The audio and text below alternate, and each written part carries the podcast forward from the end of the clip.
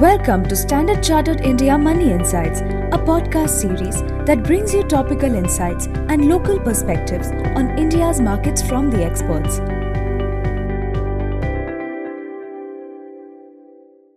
Hi, I am Vinay Joseph, the Chief Investment Strategist at Standard Chartered Bank India. Welcome to another edition of Market Insights from the Experts, bringing you market views and insights on how you should look at your investment. Today, we are joined by Mr. Sankaran Naren, Executive Director and Chief Investment Officer at ICICI Prudential AMC Limited. Thank you, Narayan, for joining.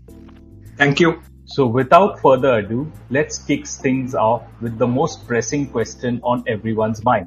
Indian equities continue to rise despite significant investor skepticism.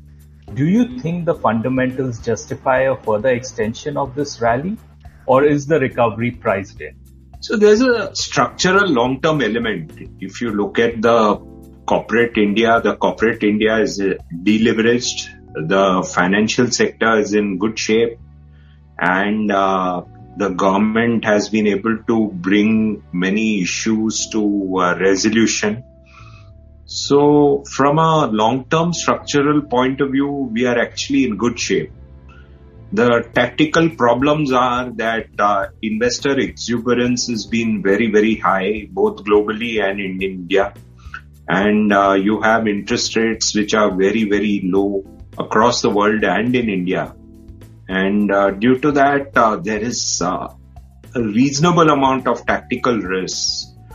So how we, how investors play it is through uh, asset allocation and uh, an ability to add into equities as and when uh, there is a correction.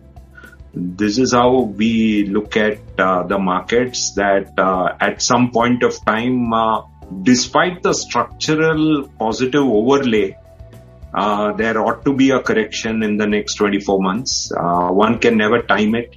And at that point of time, one should be willing to add to equities. And currently, they should practice asset allocation in view of elevated investor exuberance and elevated valuations, notwithstanding the structural positive uh, markets. Thank you, Nari. Uh, the next question is returns on fixed income portfolio has reduced. Do you see bond yields heading higher? And if so, where are the opportunities for a pure fixed income investor? Actually, uh, bond yields in India are not uh, that low. Uh, while they can still have higher, the 10 year bond yields are not as low as what it is in the Western world. So Indian bonds are at least uh, pricing in certain things at uh, 6.3, 6.4%. Uh, we do think that the near term, uh, the interest rates could go up, particularly on the shorter side. But I think uh, post 2023, we think that Indian fixed income actually has a good period ahead, given that India is one of the highest interest rates in the world and a very good long-term uh, possibility, given that India has not seen excesses on the debt side as much as what we have seen in other parts of the world. So we think that India is going to be a structural story in the fixed income side also, but in the near term, maybe there, there are risks in the next six months, nine months. But once those risks play out, we think even the Indian fixed income is going to be a structural story at some point of time. Thank you, Naren. Uh, you are known to be a value investor. Do you see value style investing making a comeback? And if so, which would be your preferred value segment or sector? Actually, what people don't realize is in the last one year, value has done extremely well. If you look at sectors like metals, for example, and uh, even a sector like telecom and some other sectors and compare it with sectors like consumer staples, actually uh, value is done extremely well and value is always done uh, very well if you invested in a big bull market and uh, waited for returns over a long period of time. So our view is that uh, value is a very interesting uh, investment in every bull market we went and looked and found that in 1999 you would have gained by investing in value. In 2007 you would have gained by investing in value. In 2017 when small and mid caps were very costly at that point of time, if you had invested in large caps at that point of time, which was value. So we think that in any bull market, investing in value has normally worked relative to everything else. And we think that uh, value is also always likely to work in the long run, although there are always periodic cups which keep coming. Thank you, Naren. And finally, what are the risks you see for this market as we enter 2022? Actually, when I talk to people, I feel that there's extreme investor exuberance at this point of time across the world. The extreme ex- ex- investor exuberance is seen particularly in IPOs.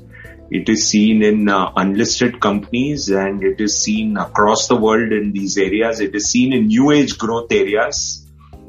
Uh, I looked at what was the situation in 2007 also. I found that uh, uh, what we found in ICICI was that there are areas where there's exuberance and at that point of time there are other areas where things could be cheaper. And uh, the same situation prevails at this point of time. And uh, we think that uh, it is the investor exuberance in certain areas which is most concerning from a risk point of view.